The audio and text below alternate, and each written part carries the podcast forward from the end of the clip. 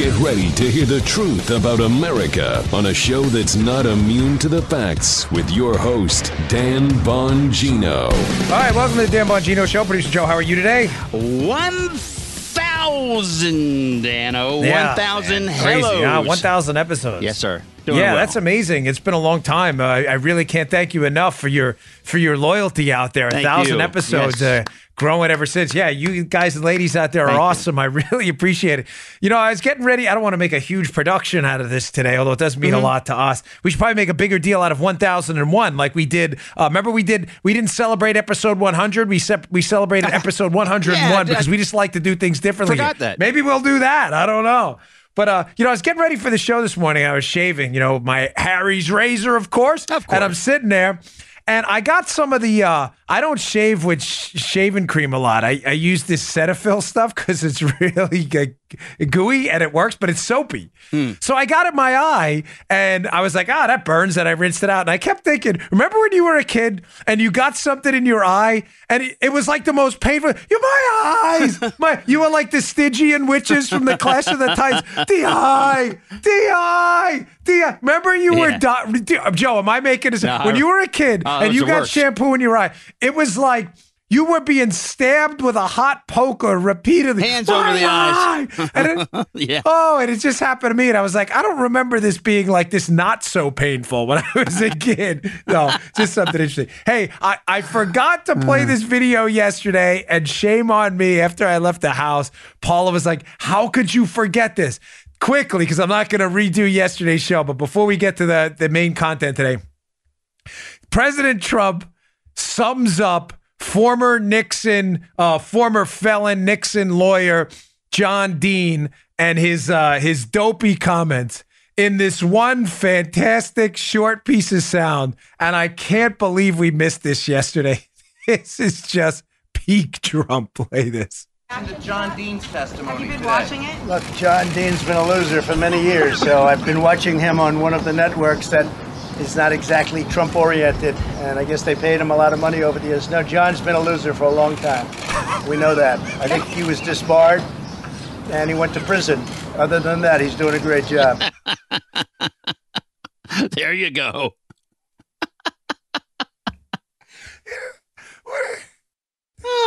Listen, I don't even know what to say. It, if if if you're watching on YouTube or listening on Apple Podcasts or whatever, rewind that, listen to that again. Mm-hmm. That is just. I'm so- I'm crying here. That's peak. How we missed that yesterday, folks. A little behind the scenes. When I left the house, I usually go to the gym afterwards, and I come back, and the second half of the workday starts. But my wife and Joe get busy on the production stuff. Paul is like, "How did you miss this?" She never says that. She's like, How do you? This is the funniest thing ever. She was trying for like an hour to figure out a way to ex post facto insert it into the show. And we just could not find a second where I stopped talking to do it. it is the funniest thing. He's a, he goes, he's been disbarred and went charged with obstruction of justice. He goes, but other than that, he's doing okay. This guy's the gr- and he, I love the line, Joe. He goes, John, John D's been a loser for a For a long, long time. time. We all know that. Yeah. we all know for a long time. We all know it. It's taken as it's taken as an accepted fact. John D's been a loser for a long time, and we all know it. I'm sorry. It's just peak Trump. All right, here's the lineup for today. I want to start off with an immigration story. I Haven't gotten to enough of these. It's short, it's sweet, but it describes the devastation. I can't stop laughing over that. John, yeah, he's a loser. He's been a loser for a long time. but this immigration story is key because it describes uh, really the essence of the crisis in one simple number. Secondly, I want to double down on what we were talking about yesterday about how this Iran deal's at the key of it's at the center. It's the key to this whole case, and give you some more information I didn't get out yesterday. That's really going to bake your bagels. All right. And then we'll go into some other stuff about crazy Paul Krugman. What do you call him, Joe? Freddie Krugman. Freddie Krugman. crazy far left liberal economist Paul Krugman, who just tweets things that are just factually incorrect because he loves doing that. He tries to confuse people. All right, today's show brought to you by our buddies at stamps.com. Listen, we'd be lost in this house without stamps.com. Get your offer at stamps.com. Click on the microphone and enter Dan to get your offer. Hey, listen, no one has time to go to the post office. You're busy. Who's got time for the traffic, the parking hassles, lugging all your mail and packages? Listen, let's be honest. It's a real hassle to do that. That's why you need stamps.com, one of the most popular time saving tools for small businesses. You have no idea how effective this is in my house with all the stuff we have to ship out here, we'd be lost without it. Stamps.com eliminates trips to the post office, saves you money with discounts that you can't even get at the post office, only with Stamps.com. They bring you all the amazing services of the U.S. Post Office uh, uh, right to your computer. Whether you're a small office sending invoices, an online seller shipping out products, or a warehouse sending out thousands of packages a day, Stamps.com handles it all with ease. Simply use your computer to print official U.S. postage 24 7 for any letter any package, any class of mail, anywhere you want to send it. Once your mail is ready, hand it over to your mail carrier or drop it in a mailbox. It's really that simple.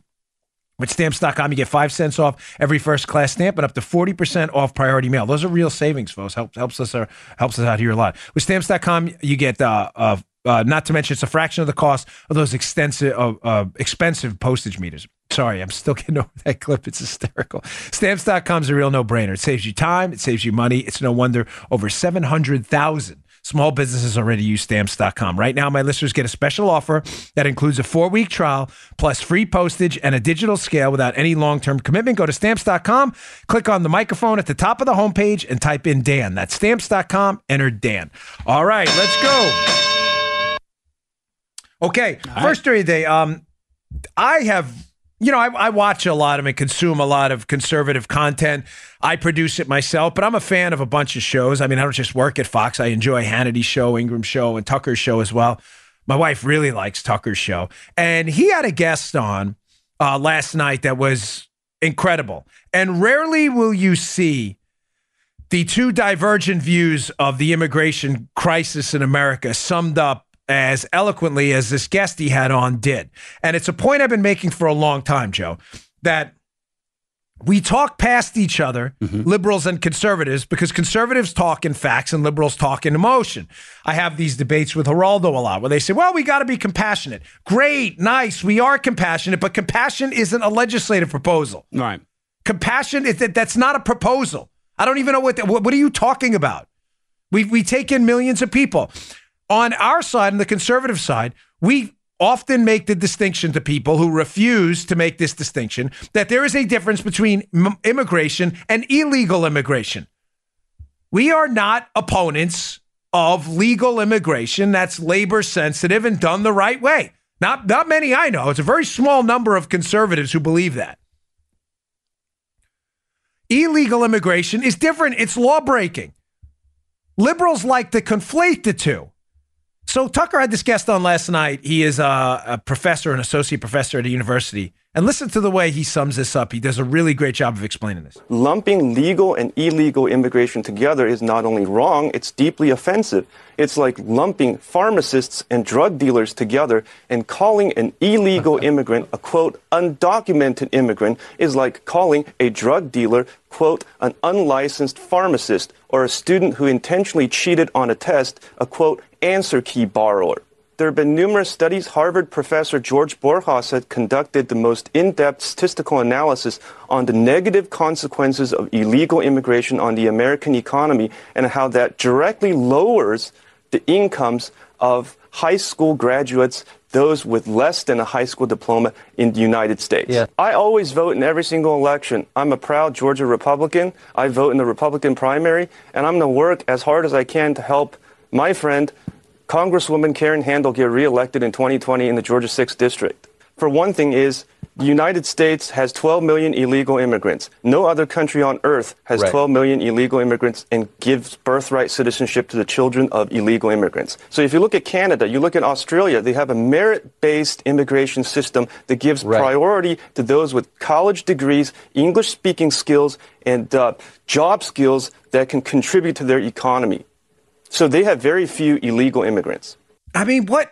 I don't understand what he said that's even controversial. Mm, me. Now, of course, that appearance always generates a bunch of negative emotions on the left because they can't make the distinction, or they, I shouldn't say they can't, they refuse to make the distinction between what will be a net benefit to our country in the long run. People who want to be here, people who want to be here through the legal process, people who want to be here and work and contribute and add value, um, create companies, create jobs, create wealth, create cros- prosperity, create charity. Ladies and gentlemen, I, I am I am not, and, and no conservative I know, and I, I hate to even phrase it this way because you get into this when did you stop beating your wife stuff. Right. But nobody I know in the conservative movement would be against productive, you know, God fearing people wanting to come to the United States to work hard and add value and who want to abide by the legal process. I, I don't, that's not the argument. The argument is about others who say, eh, those rules ain't so much for me. I'm outie. See you later. I know I don't discuss it a lot, but that was really the way to sum it up. They, and what he describes in the beginning is the euphemisms game the Democrats play all the time. Euphemisms, you know, oddly phrased terminology to get you to believe Yeah. something isn't really like undocumented. They're not undocumented. They broke the law. They're not undocumented. They're illegal immigrants. They're here illegally. It's not a word game. It's not a, a, a pejorative or an attack to say that. It's just a fact. You came here as an immigrant illegally, making you an illegal immigrant. They'll say no person is legal. No one's saying their personhood is. Oddly, we're the ones who argue for personhood because we're pro-life. They're on the other side of that for anti-personhood. No one's saying you. No person is illegal. We're not saying the person Right. is illegal. We're saying the definition of their immigration status if they came here illegally, not through a port of entry in violation of our law, it is illegal the way they did it. And we have to stop letting Democrats play the PC culture game and define the language for us. I said on uh, Sean Hannity's show last night when I was discussing PC, this uh, PC culture is a guided missile. It hones in on a target, conservatives, but the guided missile can change paths, and they can change the rules in a minute. And I used the example last night of how, in a heartbeat, the Democrats decided that using pronouns he and she makes someone somehow transphobic, homophobic, phobophobic, istophobic, phobophobe. When did they decide that? We've been using he, she pronouns since the inception of the English language. All of a sudden, it makes someone transphobic to talk like people have talked about men and women for, for hundreds, thousands of years? You see how Joe they changed what we've talked about. Oh, remember, yeah. I told you the thing about how to refer to to gay men or women. Mm-hmm. They said you if you refer to them as homosexuals, or maybe it's the other way around. I don't even remember the article. I use this example a lot. That if you use the wrong word, you're homophobic, and everybody's like, "What? Yeah. What are you even talking about?" The guided missile hones in on conservatives, but it changes course all the way out, and it changes like this, so you can't take it out. That's the damage of PC culture and this constant conflation of legal with illegal immigrants. We are not talking about immigrants. We are talking about people who break the law. Now, why is this such a devastating crisis? Look at this piece at IJ Review. Again, the Democrats want to tell you none of this stuff exists. The acting DHS secretary reveals a whopping percentage of migrants don't show up for their court hearings. Well, what's whopping mean? How many asylum seekers, because Really? not many of them aren't seeking asylum, they're seeking jobs and economic opportunity. But you could do that through legal means. They just refuse to obey the law. Nah. Joe, how many again? Take a. St- uh, I, I didn't. Okay. I'm not setting you up here, but right. what percentage of people seeking asylum who have a court hearing? What percentage would you say shows up for their hearing? I'd say a twenty percent at the most, maybe. You unbelievably, even at that low number. Yeah. In other words, Joe's saying 80% don't show up. Right, right. Unbelievably, even at that low number, Joe, you'd guess. be wrong. Wow. I didn't, but Joe and I don't, I'm not messing with you. So I'm like, hey, Joe, say 80% of them. That was his legitimate guess. Yeah. The number of migrants who enter the U.S. after seeking asylum and are a no show for their court date is staggering. DHS Secretary Kevin McAleenan told the Senate Judiciary Committee that 90% of asylum Holy seekers who come into the country are not to be seen again. Joe, I got to tell you, Joe, Yeah. before I read that, I kind of, I, you know, I'd done some homework on it Uh-huh. before, but a, a normal person would say, oh, I'm a 50%. And that's horrible. Yeah. So you're telling me 50% of Yeah. people who come into the country illegally are just gaffing off the entire judicial process whatsoever? 90, 90% are not showing up. Ladies and gentlemen, Jeez. this is devastating, devastating stuff. This is a monster crisis of historic magnitude at our border, and the Democrats continue to ignore it as if nothing's going on. And they continue to make and paint conservatives out to be xenophobic, you know, anti immigrant, anti Hispanic. This is all garbage. It's complete nonsense. My wife's an immigrant to the country. How do I get over my dreaded hatred for immigrants? Get one quick thing too. I, I know hmm? personal anecdotes, but I was in the gym the other day with um this nice guy. He came up and I was in the middle of doing something, and he said, "Listen, my wife is in the Zumba class. She'd love to come out and take a picture with." her. And I was leaving in a few minutes, so I said, "Uh, "Sure, no problem." I said, "I have to, but I really do have to." I did. I was in like a major time crunch, so he goes and gets her. And he looked Greek. I don't really know. Maybe Greek or Italian. I'm not really sure. But he comes out. And his wife was was Asian, and his wife was getting a little choked up. And if he's listening, he says he listens to my show. They'll know what I'm talking about. Mm-hmm. And she was talking about how she's an immigrant to this country legally and she loves this place. And I said, you know what? Thank you. You are everything this country represents. Like a hardworking, patriotic, you know, American citizen. I whether you're conservative, she's obviously conservative, but conservative or not, if you love this country, that's enough. God bless you. You are what this country's about. I just wish the Democrats would stop the nonsense personal attacks on us, conflating, you know, illegal immigration or vi- uh, obvious violations of the law and trying to make it out that conservatives don't somehow, you know, want the doors to be shut permanently. That's just not true. You're just making it up. As always. Speaking of making stuff up. So yesterday I dug into the a very complicated topic. I got a lot of feedback on episode 999. Now, I use Joe as the audience ombudsman, and you know, the sad thing is now that Joe and I have been at it for so long. Joe actually becomes a less effective ombudsman uh, because Joe, no, Joe's heard a lot of this a Yeah, lot. we've talked about that Um, yesterday. yeah. But uh, yeah, Joe, when I got off the air, I, I discussed the information laundering operation the Obama administration was running and how that's the real Spygate scandal. It's not Trumpgate, it's not Russiagate. Those are symptoms, those are real things. Trumpgate meaning the spying on Trump, Russiagate meaning the collusion hoax. But those are symptoms of a larger scandal we've been hammering home to my audience here for as long as I can remember now. The Obama administration weaponized the government to take out political opponents and effectively spy on them. They created an entire intelligence apparatus outside of the CIA, DIA, NSA, and others to create bogus streams of intelligence to advance their political narratives. I'd say about 90% of the emails were overwhelmingly positive, and most of you got it. About 10% didn't. So my wife put together a little, um, is putting together a little chart. It's real simple, but it'll explain uh, basically the connections between those people. I'm not going to relitigate that again when we get the chart up. I'll do it. this, is what she's basically. This is the uh, what I said. Yes, my notebook. I take my, but this is basically what it's going to look like. You can see the back notes on the other page too. You know, it's funny if you look at the bottom.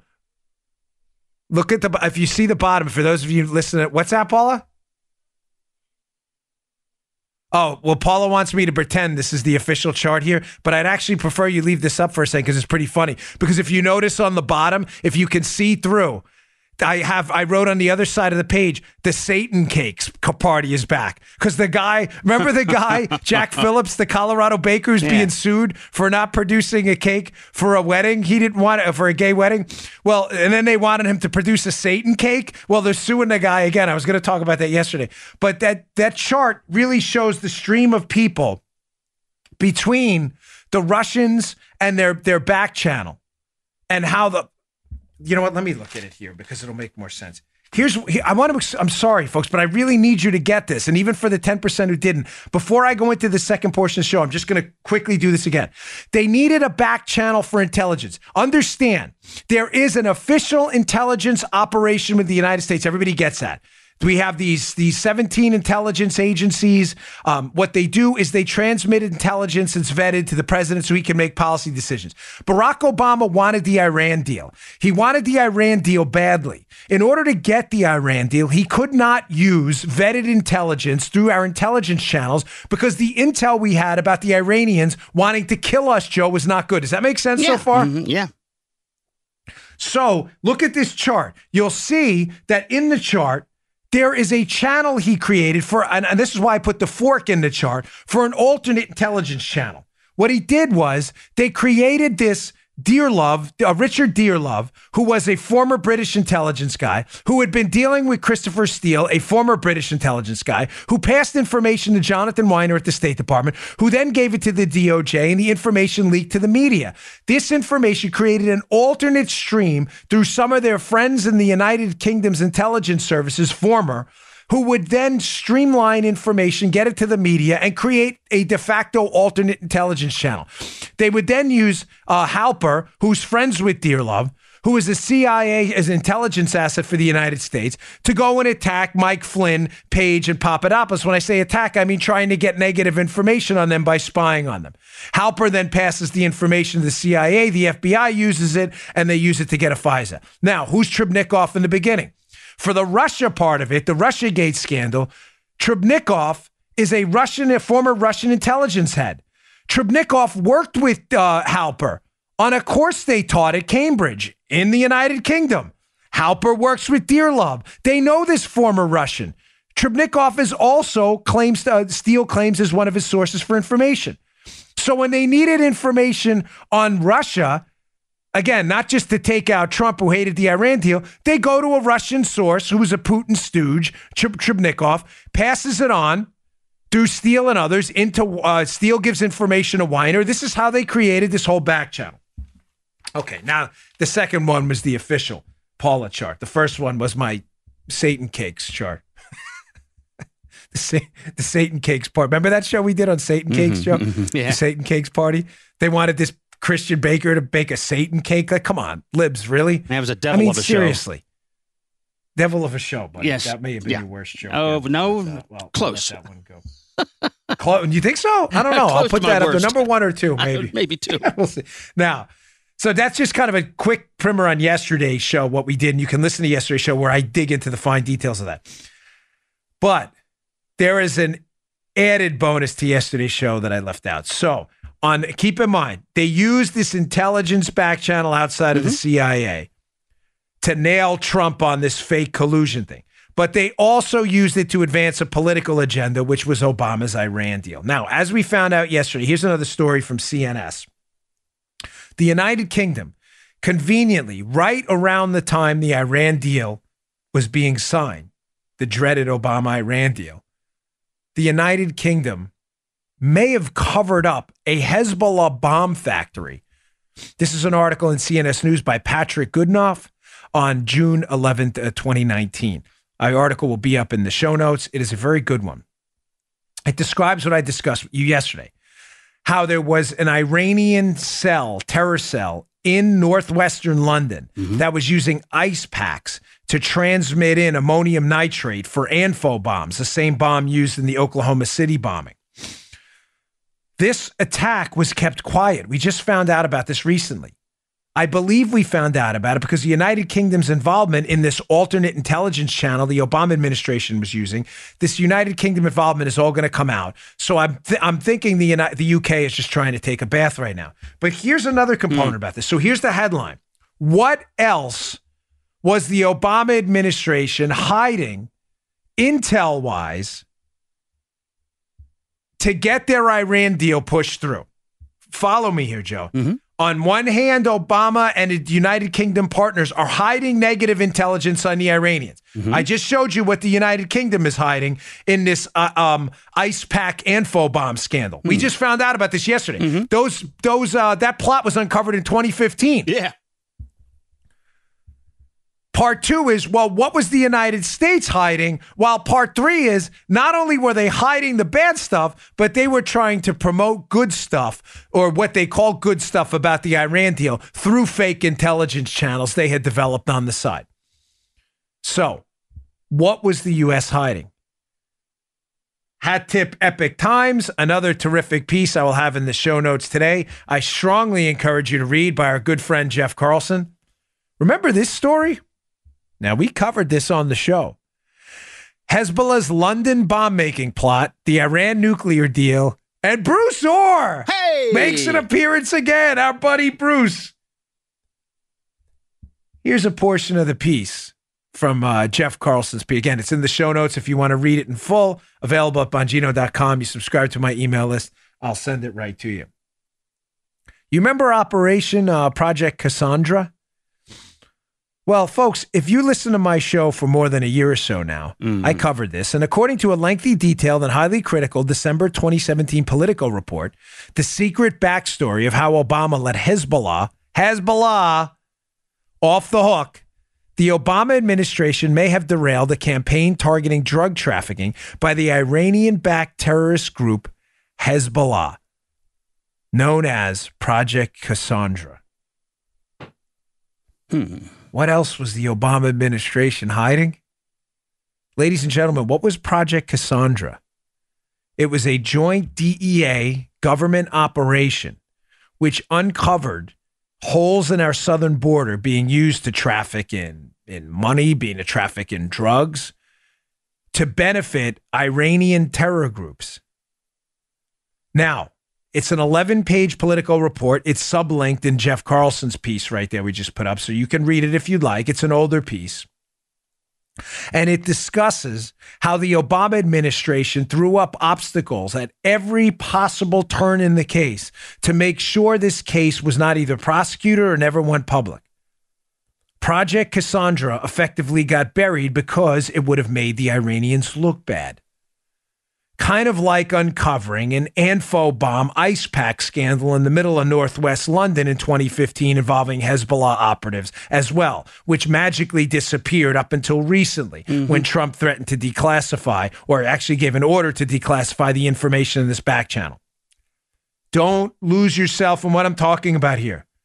The Obama administration is using intelligence channels to uh, fake intelligence channels, Steele, Winer, State Department people, not intel people, to attack opponents of the Iran deal, Mike Flynn being one of them, to attack them and destroy their credibility while they'll simultaneously suppressing and keeping down like a beach ball underwater negative information that could have made it into the press about how the Iranians how bad the Iranians were. Obama wanted this Iran deal so badly as his signature foreign policy achievement, along with that hack former Secretary of State John Kerry, that they did everything they could to hide information about terror attacks, terror operations, terror financing on our southern border. They did everything they could to hide it. Now, folks, what is absolutely devastating about this is Trump hated the Iran deal from the start. It was no mystery on his campaign. The Iran deal was DOA if he got into office, dead on arrival. Mm-hmm. So the people involved in the Iran deal had to fabricate Russiagate. Remember, Russiagate, Trumpgate, Spygate, they're symptoms of a bigger weaponization thing. Obama weaponizes the government to take out Trump with the collusion hoax, ironically, using some of the same players you saw in that chart involved in taking out Mike Flynn earlier in 2015, who was an opponent of the Iran deal. It's the same players, it's the same game every time. Dear Love, Halper, spy channels, Jonathan Winer, the State Department, Christopher Steele. These are all intel surrogates for the Obama administration to bypass intel channels, to take out their enemies, to advance their sick political agenda, which was taking care of the death to America Iranians. That's the club. Russiagate's just a symptom of Yeah. that. It's just a symptom. Mm-hmm. Here's another piece from Jeff Carlson. I want you to remember the names here, although the headline gives it up. From the Carlson piece, who was deeply involved in Project Cassandra? Quote, while the Politico article makes no mention of OCDETF or Bruce Ohr, Fox News confirmed in January of 2018 that Bruce Ohr, as the head of OCDETF, was directly involved with Project Cassandra the interagency investigation spearheaded by the DEA that tracked a massive international drug and money laundering scheme allegedly run by Hezbollah. Folks, it's the same players, it's the same game. Obama, regular intelligence channel, CIA, that's not good enough. Forked intelligence channel, let's use these people. Halper, Dearlove, Winer. Yeah, but none of those people are CIA, NSA, DIA, Army Intel. It doesn't matter. They'll give us what we want to hear Yeah. information to attack Trump and information to get our Iran deal mm-hmm. through. It's the same players. Ladies and gentlemen, Bruce Ohr was the OCDETF guy who was deeply involved in Project Cassandra as the Obama administration was trying to make Project Cassandra go away because it made the Iranians look bad. The DEA agents were complaining. Bruce Ohr does nothing. Bruce Ohr is the same guy who on July 30th meets with Steele, Christopher Steele, July 30th, 2016, and then the next day, or immediately goes over to FBI headquarters, and the next day, the FBI opens up a case on Trump.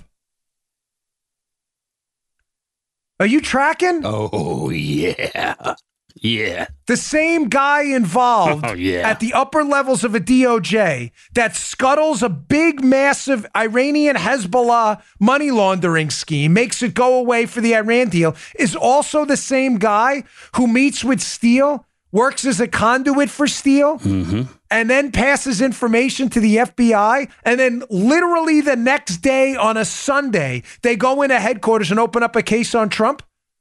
Ladies and gentlemen, Trump was an enemy of the Iran deal too. It's all the same players. It's all the same game.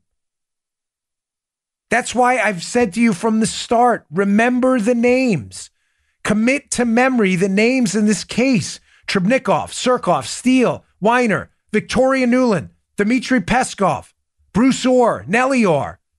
Because when you see these names creep up again, it'll automatically click. So let me get this straight. Bruce Ohr was a DOJ manager who had oversight responsibilities for Project Cassandra that the Obama administration scuttled because it made the Iranians look bad.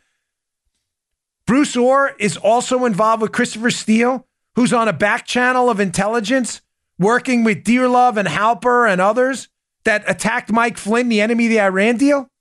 These same, uh, don't try to find. Don't even. The only point is these people all know each other. Right. It was an intelligence syndicate of off the books intelligence used to weaponize government assets to attack people they didn't like. It's as simple as that. What else are they hiding? Now you see why the Democrats are in a panic over impeachment? Trump was going to blow up this garbage Iran deal, and they all panicked. The same guy who sidelines Cassandra goes to the FBI and has them open up a case against Trump. Unbelievable. All right, I've got a lot more to get to. Today's show also brought to you by our buddies at Brickhouse Nutrition. Listen, Brickhouse makes the finest, finest nutrition supplements on the market. One of my favorites is Field of Greens. You can see it up on the screen if you're watching on youtube.com slash Bongino. Field of Greens, you know, I asked Miles, he's the owner of the company a long time ago. I said, I, I was taking another product. It wasn't as good. And I said, Would you please do me this favor? I have a tough time eating my necessary fruits and vegetables during the day. Listen, everybody knows voluminous consumption of fruits and vegetables is the key to a long, healthy, productive life. Keeps your cognitive abilities high, good for your immune system. A healthy diet matters. That's obvious. The problem is a healthy diet and with everybody running around, you got people going to soccer games, going to work. It's tough.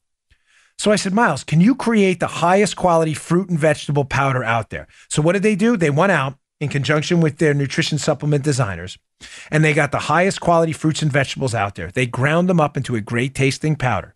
This is real food, folks. This is not some junk pill and it is not extract.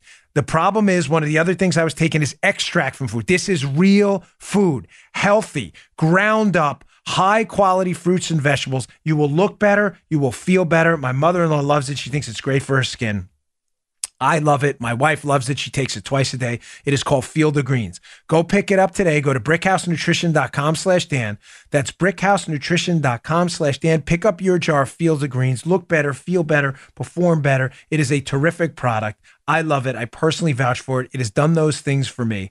Field of Greens, brickhousenutrition.com slash Dan. Go check it out today. Throw it in water, green tea, your protein shake. I'd like to throw it in some V8 sometimes. It's really good. Field of Greens. Go check it out. brickhousenutrition.com slash Dan.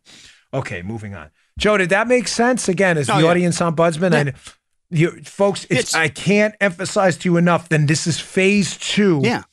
of one more quick thing on this. Okay. Again, I, I'm deeply sorry if it, but a lot of things will make sense if you get my headline. The headline is this was about Obama abusing his government power and his administration to create these alternate channels of information outside of how our government is supposed to work. But now, think about that. If you keep that in your head, Okay, something's going to make a whole lot of good. sense now. Yeah, that was good. Christopher Steele, Mm-hmm. Joe. Christopher Steele, our famous, uh, or should I say, infamous produ- dossier producer of false information, Mm-hmm. who we now know has been dealing with Jonathan Winer and Obama's State Department as far back as 2014. In other words, ladies and gentlemen, this is not new. Christopher Steele's dossier and his attack on Trump. Christopher Steele's been working with these people for a long time, which begs the obvious question how many dossiers are out there on how many different other Obama opponents? Maybe what Hannity said last night about this is bigger than you can imagine. By the way, I'm getting really sick and tired of a lot of people who attack Sean. I'm sorry. I mean, Sean's a friend, granted, but I'm not saying this because he's a friend. Trust mm-hmm. me when I tell you, his sources are top notch. I don't know where people. Oh, he keeps saying TikTok. Yeah, that's because it's he can't. He don't, one, he's not going to give you classified information because no one's going to give it to him. But he does have sources that have indicated this is bigger. He's not making it up. He's already number one in the race. He doesn't have to make stuff up. But one of the things will start to make sense now. Joe, did you notice last week? Remember we discussed Christopher Steele, fake dossier collusion hoaxer, right? Yeah. Steele has now agreed to an interview Yes. With the with the uh, some of the investigators doing the background investigation on the FISA abuse due to his dossier. All of a sudden, after the declassification order, Christopher Steele wants to talk. But notice what he said, Joe. He said he was only going to talk about the stuff directly related to his work with the FBI on the Trump dossier. Uh huh. Okay. How about your work But, on the Joe, other I stuff, thought that dude? was- Yeah. yes. yeah. Thank you. You. I was finding. You know, I can be a little verbose sometimes. Yeah. I was trying to find a way to. That's it. You just summed it up. And what about the others? I didn't think there was other stuff. there was other stuff. Of course, I'm being facetious. Yeah. We knew that we've been telling you this for two years. But the liberals want you to believe this is all about Trumpgate, Spygate. This is about Obamagate. What do you mean you don't want to talk? You only want it to only? I thought all you did was produce the dossier for the FBI for Trump. Mm-hmm. Wait, you were producing other information too? Now does it make sense? Mm-hmm. Hmm. This intelligence back channel is the scandal. There are no back channels for intelligence in a constitutional republic, Joe. That's not the way this works. You don't get to have a secret intelligence and police force. You don't get to do that. We have good people in our intel community and in our law enforcement community working hard every day. And I refuse to forfeit that because I've worked with them who do good work. Why would you not use them? You want to create your own side intelligence operation, OTB Joe, off the books? Mm-hmm. Like a little secret police force of, of, of thugs running around to create dossiers? Do you understand now also why Steele doesn't want to talk about the other stuff, but also why Nunes keeps talking about this un- how none of the information used to start this Trump mm-hmm. investigation was official intelligence?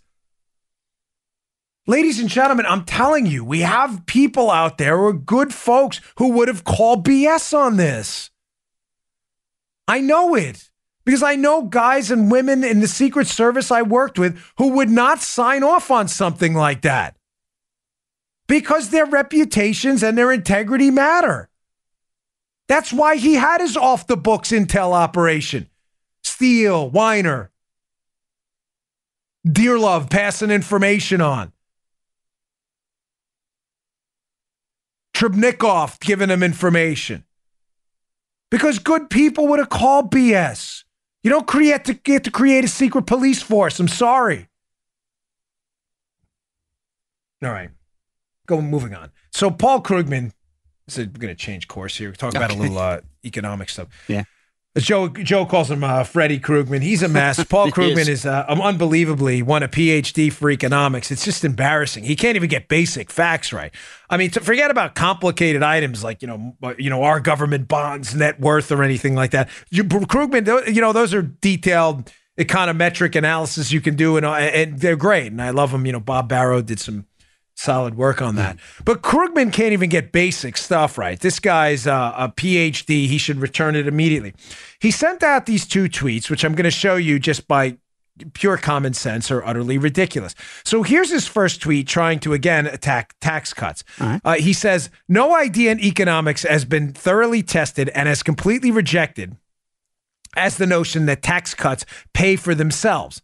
The reason it has been tested so much is that Republicans keep insisting that it's true. Uh, the, the second one. And base policies on the claim. And then when it fails, which it has done time and time again, from Bush to Trump, from DC to Kansas, they pretend not to notice and do it over again. Okay, just to be sure, keep that up one second. Look at this split screen technology. Man, this is, did you just figure that out now? nice. We're like developing all kinds of fancy little doodads on the YouTube channel, youtube.com slash Bongino. So just to, so we're talking rationally, unlike Krugman. I just want to repeat what he's saying here in this second tweet. Krugman's supposed to be a PhD in economics. He's saying that tax cuts have not paid for pay for themselves. A dumb way of describing it. Mm-hmm. No one's saying anything pays for itself. The Republican suggestion is that tax cuts can lead to economic growth, which can lead to higher tax revenue. But Krugman uses euphemisms in the euphemism game because he's, you know, he's silly anyway. So no one's saying they pay for themselves. We're saying that they'll generate enough tax revenue where we will generate more tax revenue from the tax cuts than we would have with your higher tax rates. You get it? Mm-hmm. So his premise should be testable, Joe.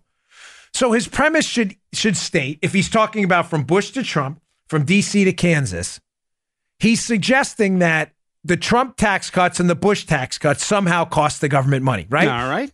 Folks, tell me you're following me. This is a very simple premise. Yep, yep, yep. Krugman's saying you're an idiot. Right. He's suggesting that when we cut taxes, there's some major loss in tax revenue and that they do not, in turn, the government does not, in turn, raise more money. You got it? Yep. Tax cuts, government loses money. By the way, I don't really care. I just want to be crystal clear on this. I care not a, not a hoot if the government loses money because American citizens get to keep it. I don't care. But I'm just suggesting to you, as a matter of reason, that this is an easily testable hypothesis if you have common sense. How do we test it? It's not hard, folks. It's hard for Krugman, of course. We can look at what happened after the Bush tax cuts and we can see if the government lost money, as Krugman is suggesting, Mm-hmm. or if the government, in fact, made more money after the tax cuts. Paul, is it? Am I doing okay? Okay, Joe, is this this is not hard, right? Because we're I know there are good. liberals listening. This is easily provable. Tax cuts either cost the government money or they didn't. Let's go to the Washington Times because Krugman says in his tweet in front of everybody that the Bush tax cuts obviously must have cost the government money. Uh, Dwyer, Bush tax cuts boosted federal revenue. Washington Times, February 3rd, 2010. I will put this piece in the show notes, even though it's older, so you can read it yourself in case you think you're a liberal and you think I'm just making this up. From the Dwyer piece in the Washington Times in 2010. But the real jolt for tax cutting opponents was the 2003 Bush tax cuts, which also generated a massive increase in federal tax receipts. From, from 2004 to 2007, federal tax revenues increased by, increased by, increased by, increased by. That's not a that's not a sound error. Increased by 785 billion, the largest four-year increase in American history. According to the Treasury, individual and corporate income tax receipts were up 40% in the three years following the Bush tax cuts. All right. So, so what you're saying, Dan, is that after the Bush tax cuts, um, the government's revenue increased. is, is that right, Joe, I, I, I, I know, I know, like you're half messing around, but know where you're going. I don't know any easier way to explain. He's Joe is to- he's toying with the liberals, not you and the. And Thank my, you. the the real shame of this, folks, and I do mean it, is that I have to. It's not wasted time. I don't want to say waste your time because there are legitimately there's some conservatives. You're busy. You don't have time to research tax receipts. Some of you may not know this, but now what I'm telling you is fact. Just go to the government's treasury revenue tables. Yeah. Bush cut taxes, revenue went up. What Krugman is telling you in his tweet is patently false. When no one's saying anything pays for itself. Republicans, some Republicans say that, but they word it wrong.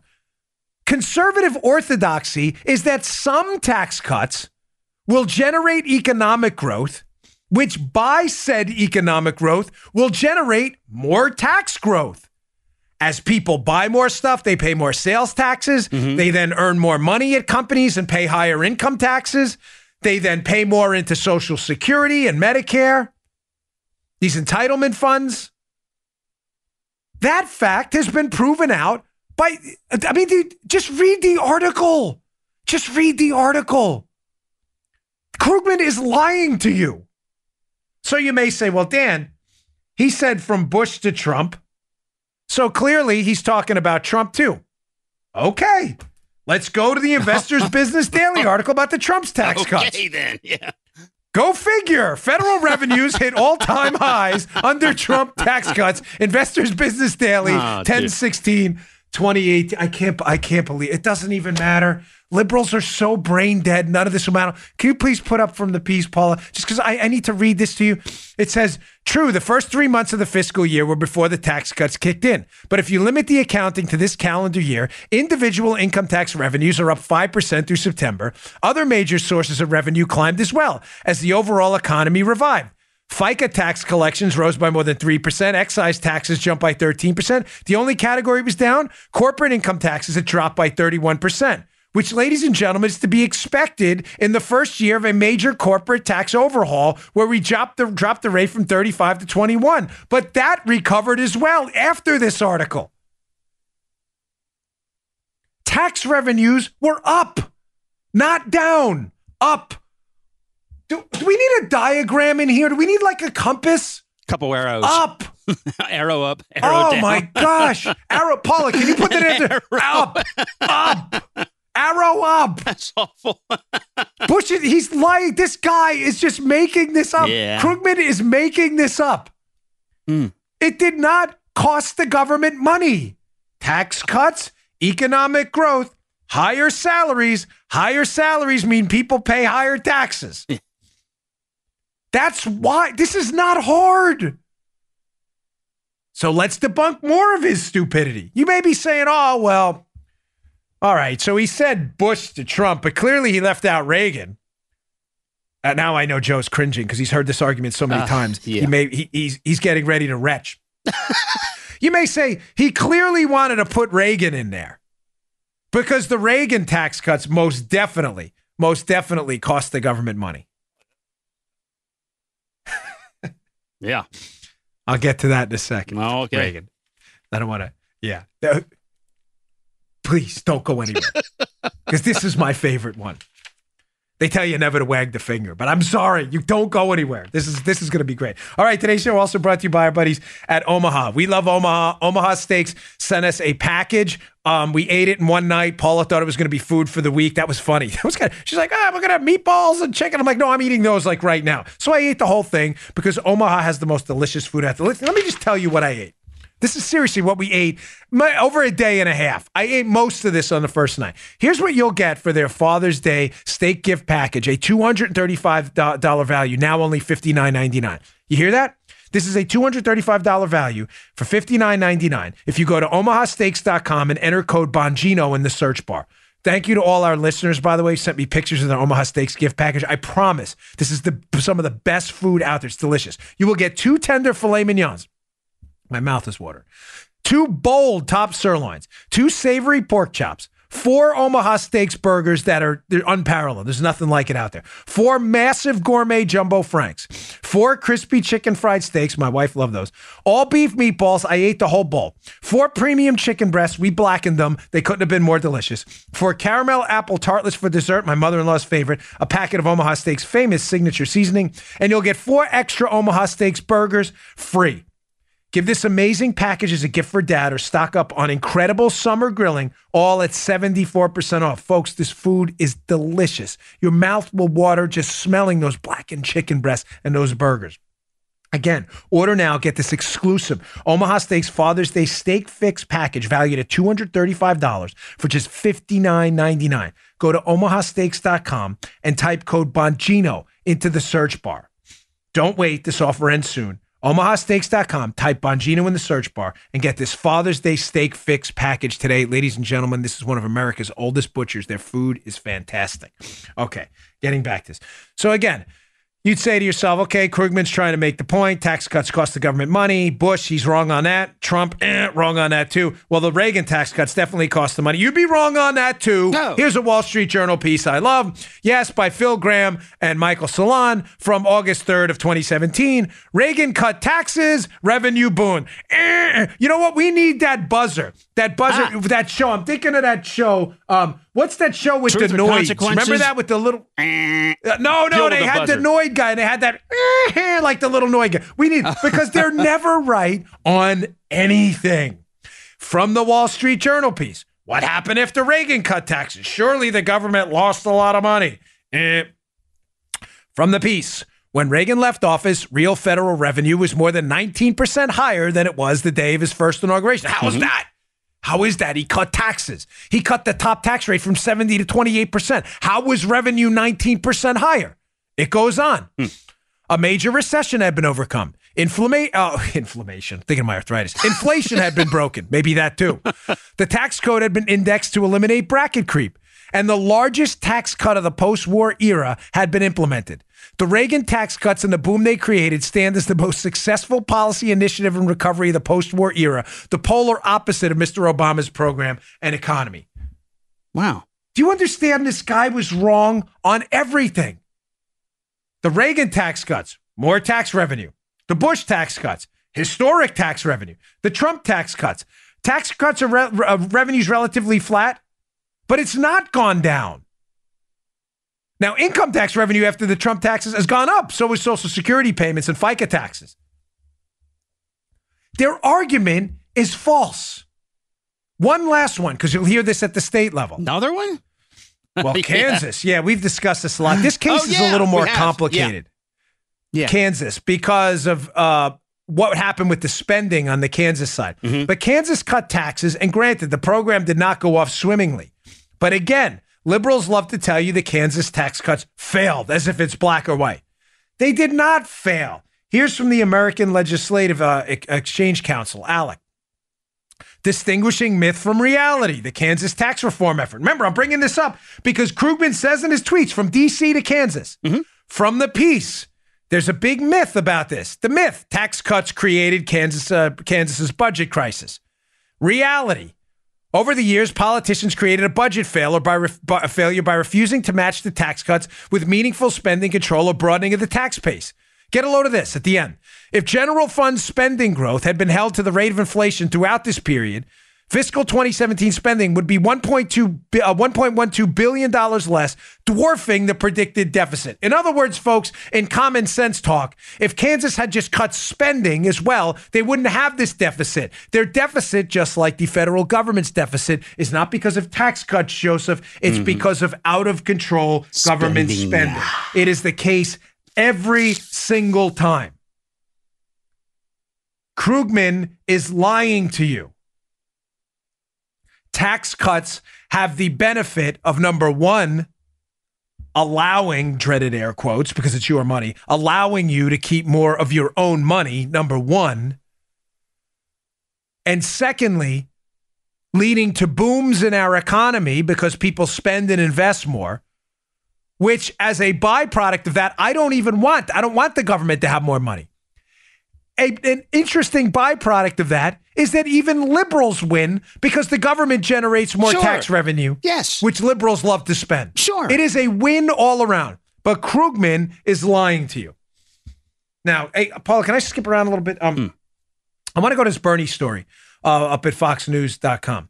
So Bernie is giving a speech. Bernie Sanders is going to make a speech today uh, to make his case for democratic socialism in a major speech. The reason I'm bringing up this Krugman story is because what they're doing is, ladies and gentlemen, none of what liberals do is done just on a whim. Liberals are very tactical. I don't like their ideology. I don't like their big government economic confiscation. I don't like any of their stuff. But they are very tactical and they're very politically savvy and they never do things and they never waste time. Krugman's tweet and these others and people out there, what they're doing is they're softening you up before the election to the idea that higher taxes are some net benefit for society. Um, they're not. They're a disaster. I think we just pretty conclusively made that case. No need to relitigate it here. But I find it convenient that this stuff, well, it's not just Krugman, it's Alexandria Ocasio Cortez and others, that it comes out along with these Democrat groups right around the time where Bernie Sanders is going to try to make the case for socialism. Ladies and gentlemen, there is no such thing as democratic socialism. I've repeatedly said this. Socialism is the government control of the means of production. What Bernie Sanders is going to lay out in his speech is a series of what he believes to be rights right to this, right to that. Whenever you hear the word rights, I want you to, by instinct, instantaneously ask yourself by declaring a right, a right to housing, a right to a, a, a, a- some some income level, a right to a middle class income. Whenever you hear that, sounds great, doesn't it? Everybody should have the right to that. Everybody should have a path to that. Mm-hmm. But when you declare right, I want you to instantly think of the term obligation. Declaring something a right always confers an obligation on someone else. If you have the right to housing, it means that someone that built that house has to give you that house because it's your right. I declare the right of prima noctua. I think of Braveheart every time when I see that. Really? So you're declaring the right of prima noctua. If every event, listen, it's a family-friendly show, but for those of you who'd seen Braveheart, you remember what the right of prima noctua was the first night? Mm-hmm. Well, who knows if it was made We up or not? like that, But no. the right, this Yeah, you, this, this this uh, you, this uh, this this English lord comes in to a uh, a Scottish wedding and he claims the bride uh, claims on the first night. You get what I mean? First night. Yep. Now you can declare that a right all you want. But that creates a pretty disgusting obligation on behalf of someone else, does it not? You can't declare rights, folks. You don't just declare the right to housing. Declare the right to housing meaning what? Meaning I have to build you a house? It's my it's my right. It's my right. It's not your right. You can't declare rights. The rights you have are rights instilled by negative liberties given to the government. In other words, what the Bill of Rights says the government can't do to you. The right to free speech, the right to petition the government, the right to practice your religion, the right to assemble, the right to bear arms. These are things the government can't take away from you, not rights granted by the government. Bernie Sanders wants to empower his own, God forbid, presidency to take rights away from, not to give them.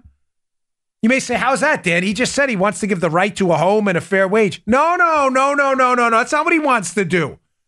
What he wants to do is use his presidency to take away the rights of landowners and people who work for a living to do with their income and their land as they please and create an obligation on them to give those products and services away to others for free who don't want to work for them. He's not giving anybody a right, he's conferring an obligation on someone else. Don't miss the distinction. It is the distinction that matters. It's the only distinction.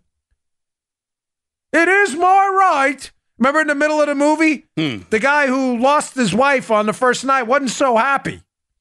You know, that's what happens when you declare rights. Like, I mean, you can't just declare a big R God given right on something without understanding that there's a hard obligation put on someone else.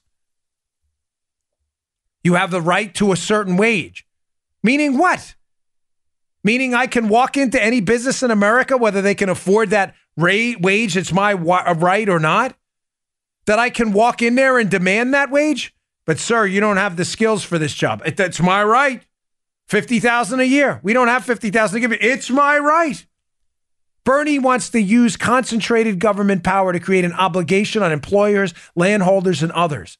He wants to take away your liberty. It's declaring a right isn't giving you freedom, it's taking it away. Please, please, please understand the distinction between a right and an obligation. The government declaring through a Bill of Rights that it doesn't have the power to take away your right to free speech does not confer an obligation on someone else. It only confers an obligation on the government to secure that right via contract law and other uh, forms of, of, of law enforcement.